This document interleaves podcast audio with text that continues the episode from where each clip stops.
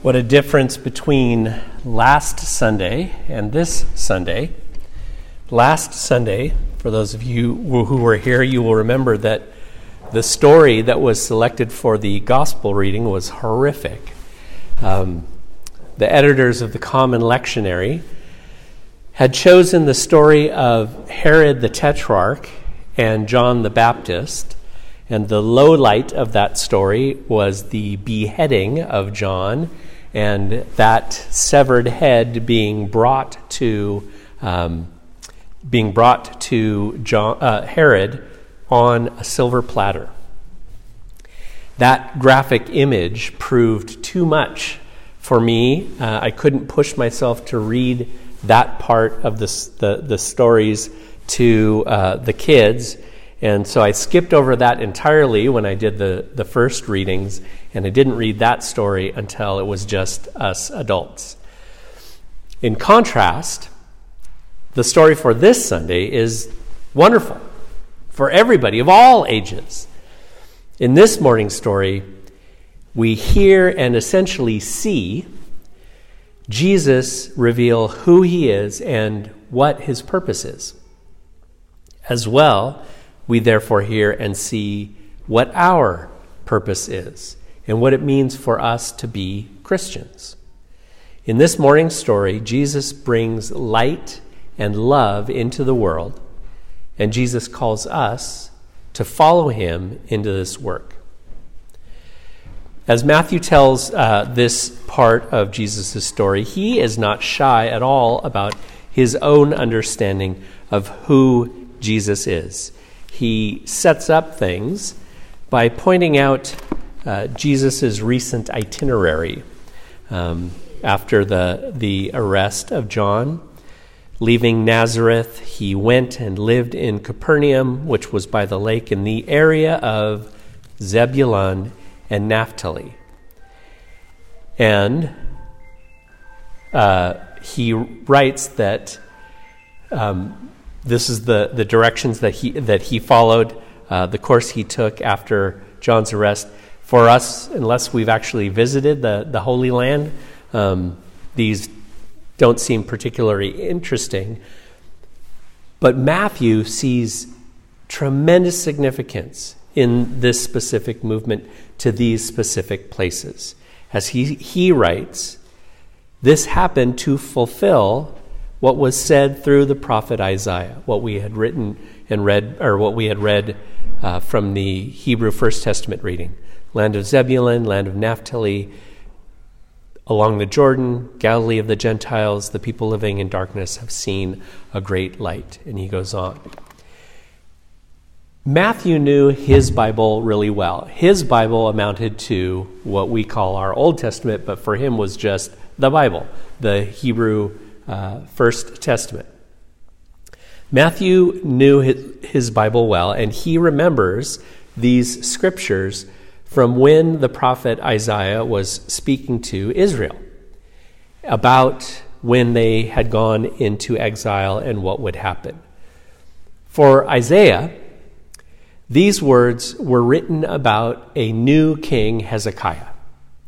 And they were written about Israel's return to the promised land because of um, God's work. So for Isaiah and the Israelites, this prophecy had been fulfilled centuries before Jesus was even born. Matthew knows that story. Matthew knows that that already happened, and up until now, that had been considered the fulfillment of that vision. But Matthew believes that Jesus has filled out this vision in an even greater way than Isaiah could have foreseen. Dale Bruner helped me understand what Matthew is doing here. He uses a funny word. Uh, he says filment instead of fil- fulfillment. He says the fulfillment of Isaiah 9, if we may put it this way, happened at the end of the exile. But for Matthew, the fulfillment of Isaiah's old word occurred when the real light personally came to live in Galilee. Every Old text, Old Testament text, Bruner continues, has its partial fulfillment in its immediate historical context. It has its fulfillment in the history of the Messiah, the deeper context of every Old Testament text. This was the way that Matthew read his Bible, which was which is what we call the Old Testament. When Matthew ran across this text in Isaiah mentioning the blessing of despised Galilee, he was sure that what that text really meant was Jesus. Matthew believes that Jesus is the great light that has come into the people living in darkness, the great light that the people living in darkness have now seen. Matthew believes that Jesus is the light that has dawned on those living in the land of the shadow of death. And a big part of the reason that Matthew believes Jesus is in uh, is the light in the darkness of this world is because of what we read about at the end of this particular story in the gospel, which is something that Matthew witnessed firsthand. Verse 24 News about him spread all over Syria, and people brought to him all who were ill with various diseases, those suffering severe pain, the demon possessed, those having seizures, and the paralyzed, and he healed them. He healed all of them. This very tangible healing of human beings is vitally important to our understanding of Jesus' purpose. This is a profoundly significant way in which Jesus brought the light into the darkness of the world. And note the breadth of diseases and disease that Jesus healed. Again, those suffering severe pain, the demon possessed, those having seizures, and the paralyzed. Matthew Henry is a 17th century was a 17th century uh, Welsh pastor who commented on the breadth of what Jesus is healing here. He uses some archaic language, but he gets at the main point. He notes that there are three diseases named here the palsy, which is a little archaic, yes, the palsy, which is the greatest weakness of the body, lunacy, which is the greatest malady of the mind, and possession of the devil, which is the greatest misery and calamity of the spirit. And yet Christ healed all. Dale Bruner adds, in a more general way, Jesus heals anyone in torment. We don't learn here how Jesus heals or even why.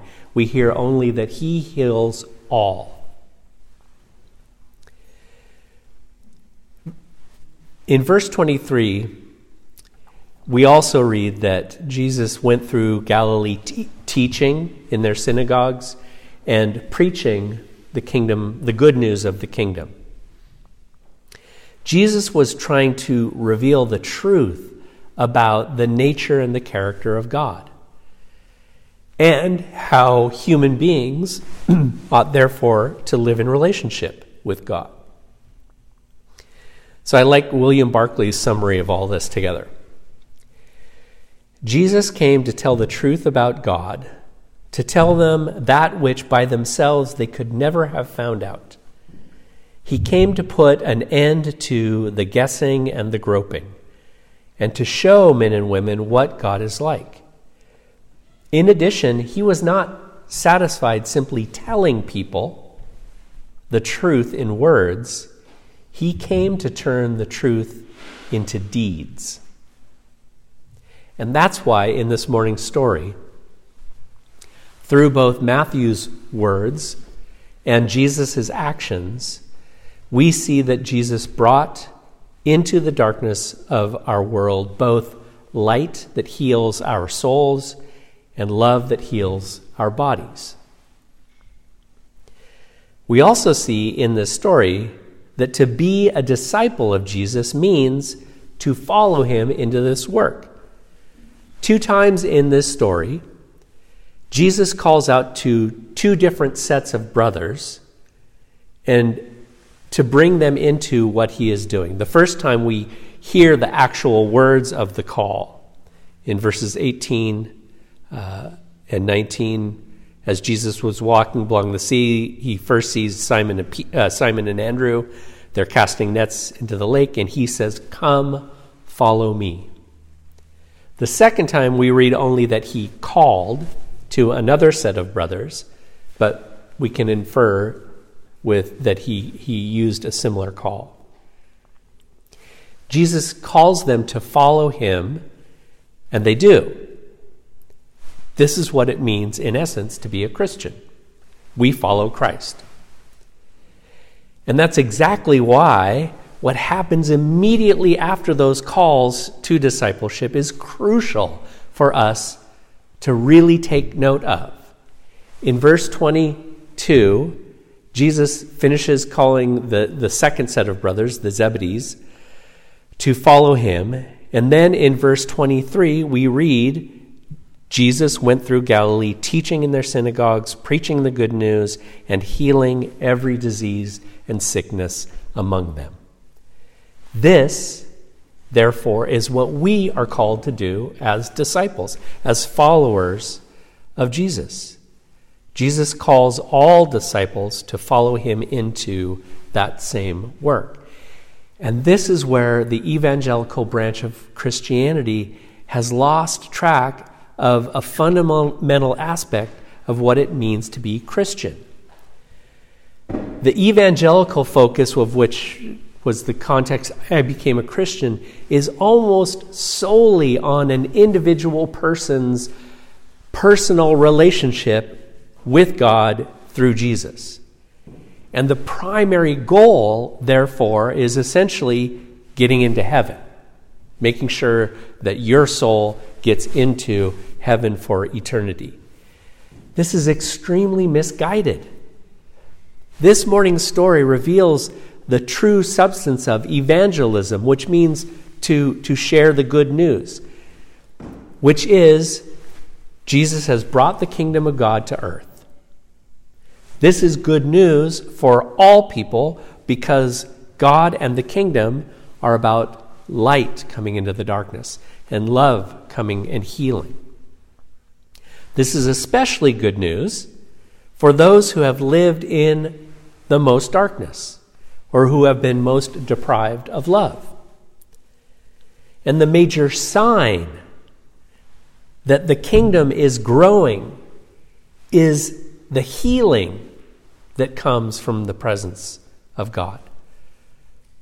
The healing of all sorts, and especially for those who have been the last, the least, or the lost. This is such an important truth that I want to add an affirmation of this from a more authoritative voice than mine.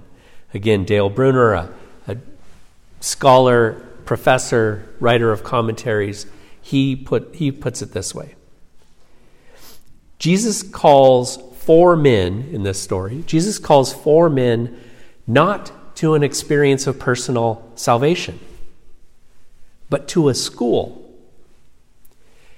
Jesus does not say, Follow me and I will save your souls. There may be a place for speech of this kind, he writes, but it is not the speech Jesus uses in this, his first and model evangelical call. Jesus calls four men to school, and even in this school, his promise is not their salvation, but the salvation of others. Jesus promises help through disciples to others, not, first of all, bliss for disciples. And Bruner closes this His call is full of social and not merely individual significance. It is the promise of reaching outside ourselves to others. And I think that we, most of us here at Queen Anne Presbyterian, uh, have learned that this reaching outside of ourselves to others is much more rewarding anyway. I mean, whether it's providing meals and community to senior citizens or shut ins or elementary schoolers, or providing shelter and meals and hygiene care for those who are without homes. Those are the types of actions that bring a sense of truly walking in the path of Christ. Jesus brings into this world light that overcomes the darkness and love that heals all. And Jesus gives us the joy of calling us to follow him into this same work. Thanks be to God.